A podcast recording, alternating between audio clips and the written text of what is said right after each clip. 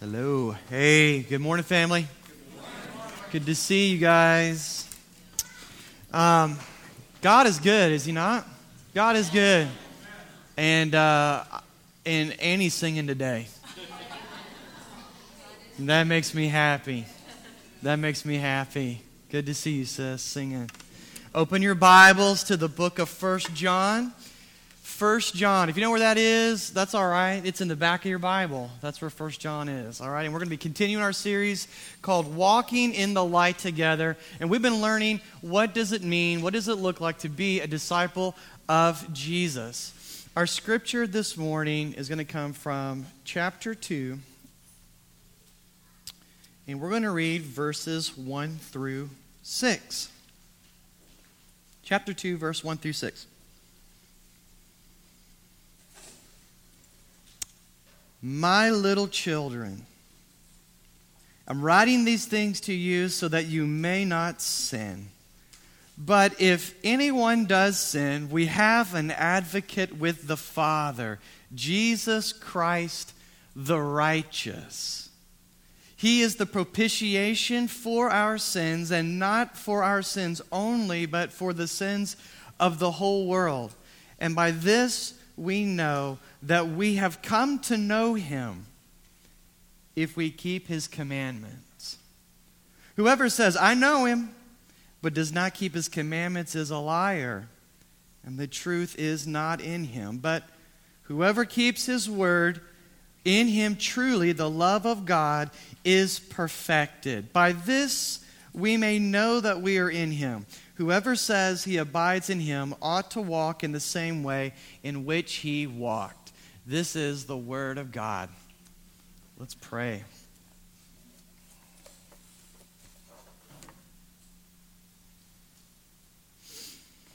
Mm, God, it is so good to be near you and with you and with your people. Uh, again, another day to worship you.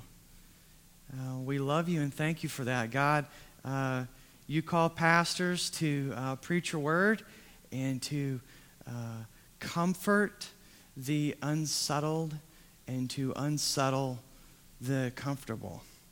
And so, God, I pray that you'd help me do my job today through your word. Uh, by your power, would you speak to us today?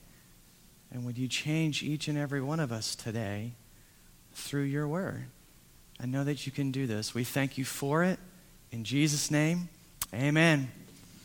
So, Mo Farah is something of an Olympic giant in uh, Great Britain. He has won multiple gold medals for multiple races over the span of his uh, racing career. His most impressive win, however, has got to be uh, the 10,000 meter race under the bright lights in the Rio Olympics, was just a few months ago. Can you believe it's just been a few months ago? A lot of time has passed since then, it seems. Though the track was well lit for him, Mo tripped up, was tripped up by another competitor in the pack, and he fell hard to the ground early in the race. There were audible gasps from the spectators in the stadium in Rio when that happened. And even some of the news uh, people that were reporting this on NBC News, you could hear them gasp, and it's just shock and horror. This is what he's trained four years for and now he's on the pavement. Everybody thought that he was out of the race. He hits the ground, and the pack moves on. His confidence, he talked about in an interview later, his confidence was shaken, understandably, when that happened. Not only, though, was Mo able to regain his stride and finish the race with, with pretty good time, but to everybody's astonishment, he came from behind and took first place and added another gold medal to his resume. Can you believe that? It was outstanding. The apostle Paul, or the apostle John has laid out before us what it means to have fellowship with God. This is what we've talked about the last couple of weeks. It means to walk in the light which we talked about last week, means that the core disp, our core disposition towards God is open to God. It, it's receptive to what God, what God has to say to us about us, what God has to say about Him and life. And John says that there is real life in living that way by walking in the light. But what happens when we trip in the light? We're walking the light and we trip, though, in the light. What happens when we get distracted? We take a hard fall, we hit the pavement. What happens when we've trained for fellowship with God, yet we sin against God anyway? Maybe intentionally.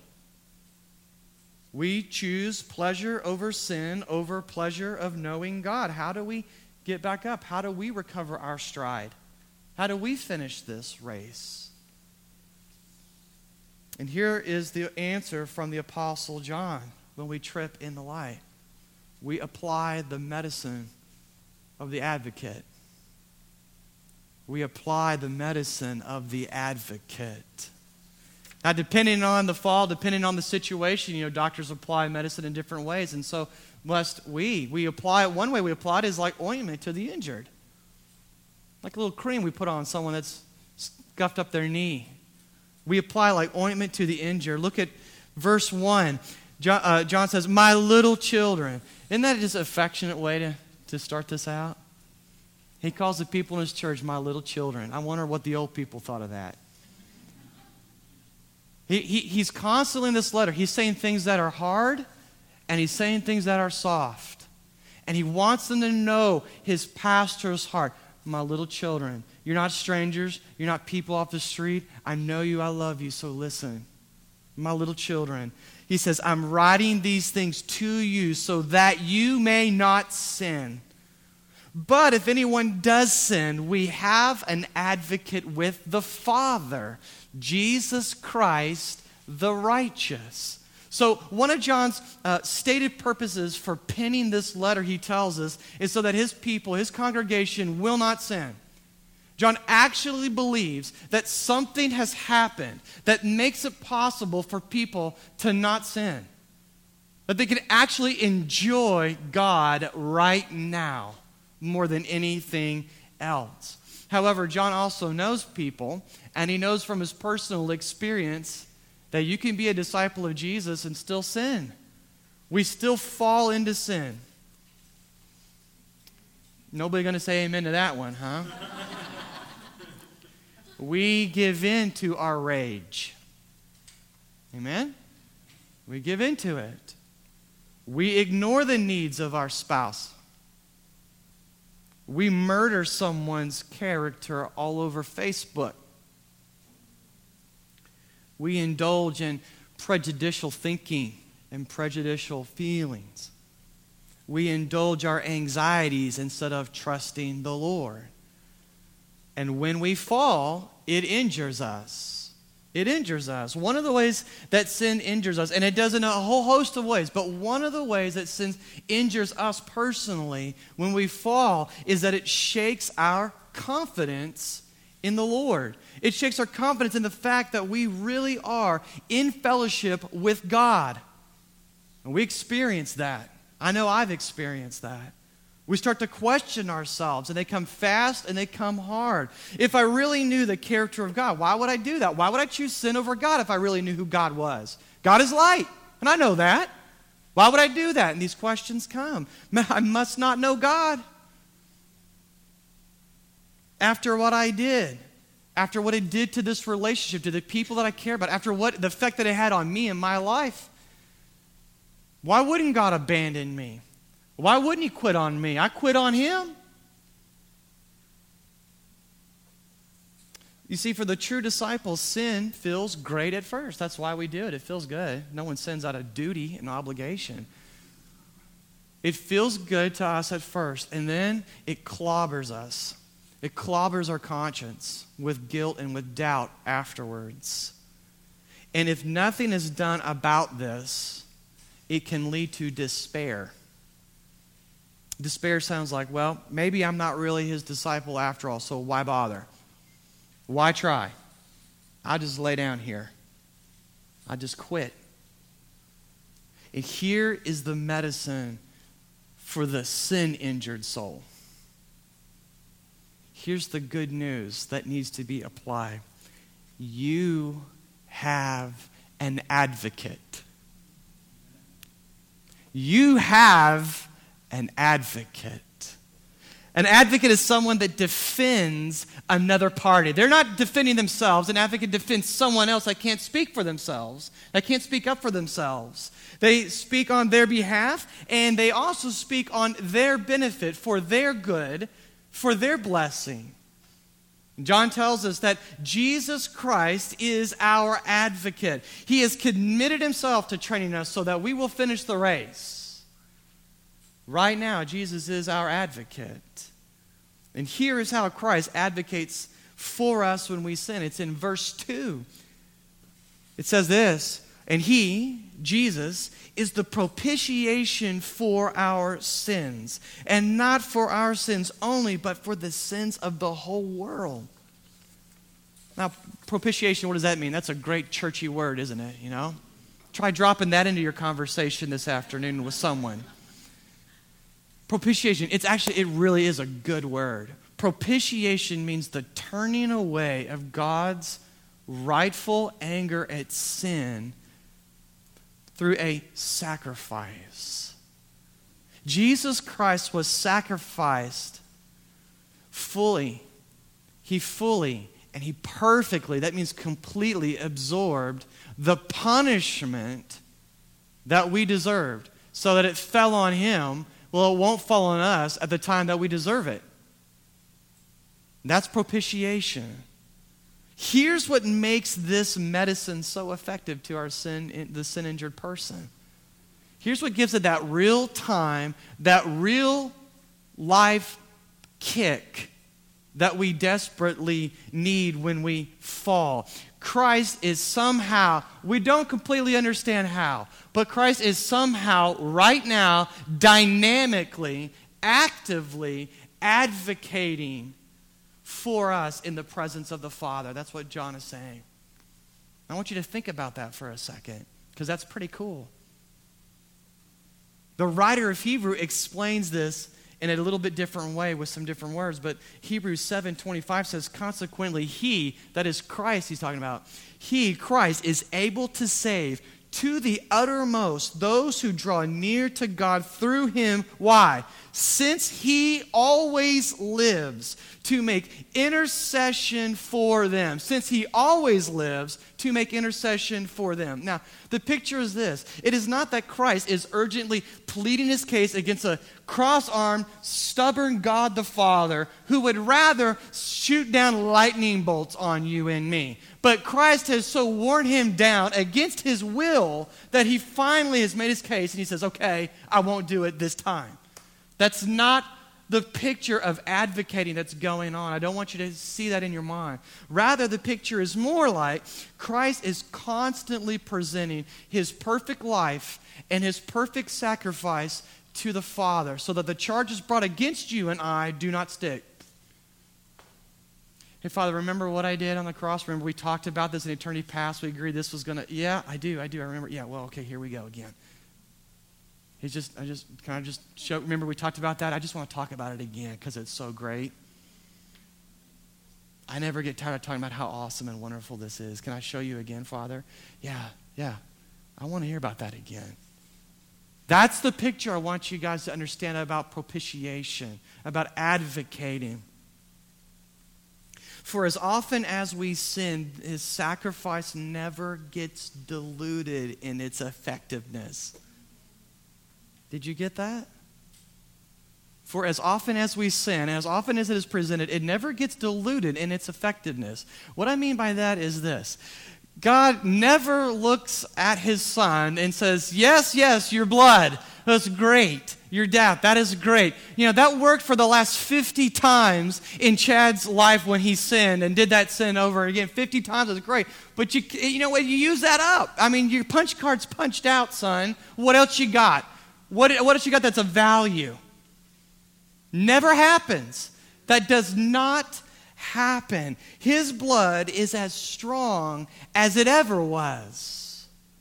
And that means that Christ never tires from advocating for you and for me. Like he doesn't get bored doing that over and over. Have you thought about that? Jesus speaks for us sinners, and the Father loves to listen to everything his Son has to say. And he does this all day and all night, all day long for you. For you, without ever getting tired of doing it or bored. Why? Because as he does this over and over, it proves, it shows off how perfect a Savior he is. It shows how perfect his sacrifice really. I'm going to present it again and not something else. I'm really perfect. And the Father goes, I love hearing about how perfect my son is. He loves it. What I'm getting at is this. In other words, Jesus actually enjoys advocating for us. He enjoys it. He likes it. That should blow your mind. That should blow your mind. It is what he lives for, Hebrew says. He lives to do this. It's what gets him up before the alarm clock goes off. It gets him up on Saturday when there's no work to be done. You know what I'm saying? Like this is what he this is the work he loves to do for you and for me. He lives for this stuff. This is our Savior. He, he actually enjoys reminding the Father hey, hey, hey, my blood is perfect. My righteousness is perfect for them. Remember that? It's perfect. And they're not done till I get them across the finish line, Father. He goes, Yeah, you're right. You're right, because you're my perfect son. This is the good news of Jesus Christ. This is the gospel that we share with one another. And this is what keeps us from despairing, family, in our failures. And we do fail, and we will fail. This is your medicine. This is what we need to preach to ourselves the gospel and to one another. And if you are injured by sin, if your conscience is beat down by your failing, even Saturday night, last night, whatever it may be, this is what you need applied to your soul and not something else. Your righteousness is not your security before God the Father. Christ's righteousness is your security before the Father because he stands before the Father ever making intercession on your behalf, on my behalf. It is his perfect sacrifice, not what you're going to do to make up for it in your atonement. It is his blood and his atonement that is your security. That is our assurance before the Father. But I want to be quick to add this this is only good news for sinners. Make sense? This is only good news for sinners. The medicine of the advocate is only helpful to the sin injured person. If we are not injured by sin, if our sins are so small, ah, it's not a big deal. If they are so small, if they are so weak and wimpy to the point of being irrelevant couldn't disrupt any fellowship that we have with God, doesn't bother our conscience because it's no big deal. If they are so small, if they are so weak that they could not injure us at all, then there is no comfort for us here. There's no comfort here for us. And if that is us, then for us, the medicine needs to be applied in a different way. We apply it like smelling salts to the sleeper. Same medicine applied differently. We apply it like smelling salts to the sleeper. If what John was saying in the first couple verses was rest to those that are injured by their sins, in these verses he is warning people asleep in their sin to wake up. Wake up right now. It's important. Look at verses 3 through 4. And by this we know that we've come to know him Here's how we know that we know if we keep his commandments. If we keep his commandments. Whoever says, I know him, but does not keep his commandments is a liar, and the truth is not in him. John takes all that the great advocate has done and he waves it like smelling salts under the noses of people who are asleep in their sin and they have a false sense of security.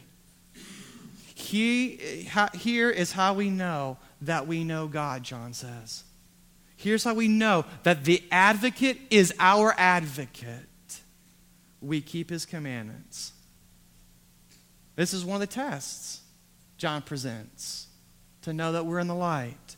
Is there is evidence of obedience to God's commandments in our life. This is not something new that John is teaching, by the way. This is some old. This is something that Jesus taught John, and now John is teaching other people. Check this out the Gospel of John, chapter 14, verse 21. Jesus says, Whoever has my commandments and keeps them, they have them and they keep them.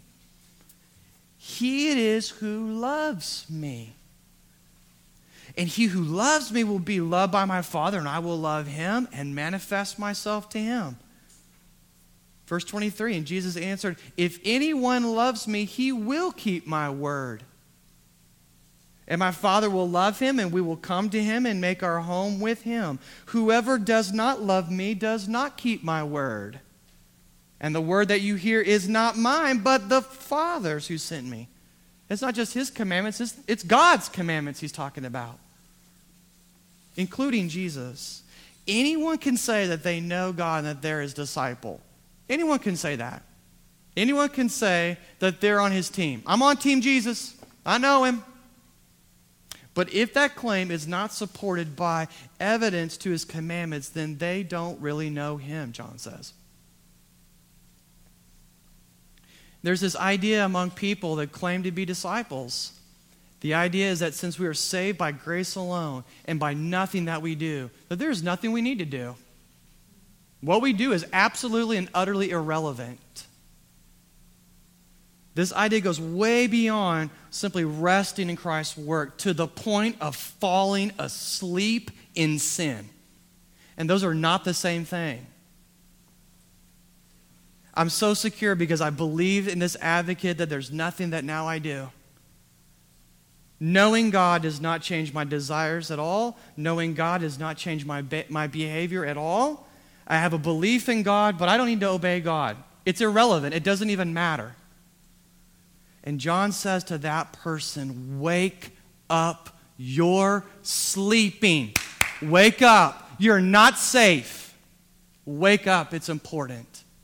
I love you. Here's how Paul says this with a little bit of different wording in Ephesians 5:14. Therefore it says, "Awake, O sleeper, arise from sleep the dead." Awake, O sleeper, arise from the dead, and Christ will shine on you.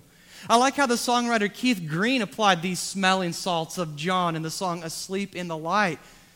He's saying, How can you be so dead when you've been so well fed? Jesus rose from the grave and you can't even get out of the bed? He's applying that test. When I tell Vanessa that I'm meeting someone at Starbucks, she expects me to come home smelling like burnt coffee beans. Excuse me, roasted coffee beans. We like Starbucks here, right? Sorry about that. She expects me to come home. so, amen, right? she expects me to come home smelling like coffee beans, roasted coffee beans. Why? The smell confirms my claim. The smell confirms my claim. It's in that same way, obedience to God is evidence we've spent t- we're spending time with God and we actually know Him. Obedience is the smell, it's the aroma of what I'm saying. So, how do these two things go together? Or did I just paint myself into a corner? How do we pull this together, family? On the one hand, we have fellowship based on God's grace through Christ's sacrificial death and his constant advocacy on our behalf. Salvation and fellowship with God is not achieved by anything that we do, not at all. Not at all. And on the other hand, good works and obedience must be present in our life to show that we are saved, that we really do know Him. If we're not changed by Christ, if we don't obey what God says, we do not really have fellowship with Him, John says. It's a false sense of security because we're asleep in our sins and asleep in the light. Now we, we got to pull this together. So I guess what I'm going to have to do is this I guess I'm going to have to grit my teeth get a full night's sleep tonight, get up early, and try really hard tomorrow to keep God's word. Right? Is that, is that the solution? That's what I have to do? I mean, I'm going to have to get some good deeds on my record so I can show I'm actually a disciple and I'm, I'm good for a while. No. No. That's not what we do. And that's not what we have to do, even if we could do that. That is religion, guys. That's not Christianity. And that may be what some of us have been presented with at different times in our life. But that's not the gospel. So, if obedience to God is the evidence that I actually know this God, then what produces that uh, obedience in me if it's not my efforts and what I do? What, how, how does that happen? What produces it? One little word that John introduces here, and he's going to talk about the rest of the epistle. One little word love. Love does that. Look at verse 5, guys. But anyone who keeps his word, that's obeying him. Okay? And anyone who keeps his word, in him truly the love of God is perfected. Obedience to God happens because we love God from our heart. John is not saying keep God's commandments so that we can have fellowship with him, so we can have life with him and forgiveness of sin. Rather, what he is saying is this since we have fellowship with God, since we have forgiveness of all of our sins through the advocate, we will inevitably keep God's commands. We will keep his commandments. It will happen. That is why it is evidence of what has happened in our heart. Our hearts are so overwhelmed by the love that God has given to us through Jesus, we will inevitably obey Him. In other words, we will want to obey His commandments, we will want to walk in His ways. Our heart has been changed, so the doing is done. We just can't help ourselves. Obedience is love responding to love. So, for the disciple, it is impossible for us to see a perfectly righteous advocate gladly speaking on our behalf day and night so that self centered people like us might have fellowship with God the Father forever. It is impossible for us to behold that is happening on our behalf all day, every day, and not want to respond to that love in obedience. We look at that and we behold that and we go, Oh my God, I love you. Thank you. How could I show you that I'm actually thankful? We want to love him back. Obedience is affections in actions, family. That's what I'm saying. It's affections in action. There is an affectionate element to being a disciple of Jesus Christ. It's the love test. A changed life comes from a changed heart. How we live has radically changed. Not perfectly. That's what verses 1 and 2 are about. Our heart has radically changed because we, what we love the most has been changed. We love God the most now. Yeah, we love other things, but His love has ordered all those things. His commandment used to be a burden to us. But now through Christ, through seeing what He's done for us, that burden's light. That yoke is easy. Give it to me. I want to know what pleases you, Father. I want to live in a way that makes you smile since you're smiling on me. I love you. We want to live His way because of His great love for us. That is someone that really knows God and is walking in the light. And I have to ask, because I love you, does this describe you? And I'm asking you because I can't answer that for you. Only you can answer it. Does this describe you right now, if you're being honest with yourself? Because if it does not describe you, it is time for you to be honest with God. It is time, today, it is time for you to be honest with yourself. You may know uh, about God, you may know all the Christian words to all the Christian songs. You may have gone to church a long time. You may know about the cross and about maybe you read the Bible. And maybe you could pass on the outside as a Christian. But the truth is that you don't really love God. You don't really love Him. Like you have no affection about God. You can say, Yeah, I know God like I know algebra. And that's about as excited as you get about that. Two plus two is four. That's true. I believe that. But the truth is, you have no real affection for God. It doesn't move you in any way. And if that's you, then it's time to be honest with God today. Be honest with yourself. Tell Him that you need a change of heart. And you know what? He will change your heart. He will change your heart. He'll do that. You need to tell Him, Lord, your love does not move me at all. And I want it to move me. And you know what? He will give you his love. He will make it bold in bold letters for you. He will apply that love to your heart where you will love him. He will do that for you. He will answer that prayer. I promise you, he will answer that prayer. But you need to be honest with him. It's important and it matters. And I love you guys. And I'm about ready to pray. And when I pray, I want you to pray with me. Okay? Just pray in your heart with me.